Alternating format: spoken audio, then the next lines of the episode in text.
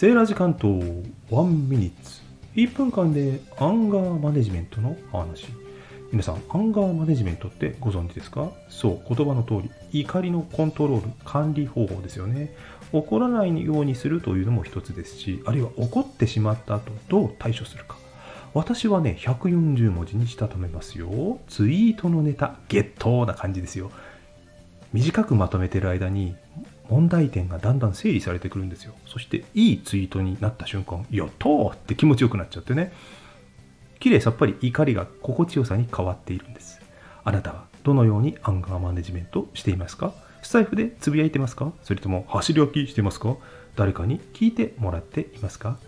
その方法は人それぞれ。いい方法が見つかるといいですね。もしあなたの方法が決まっておりましたら教えてくださいね。では穏やかな一日を。バイバイ。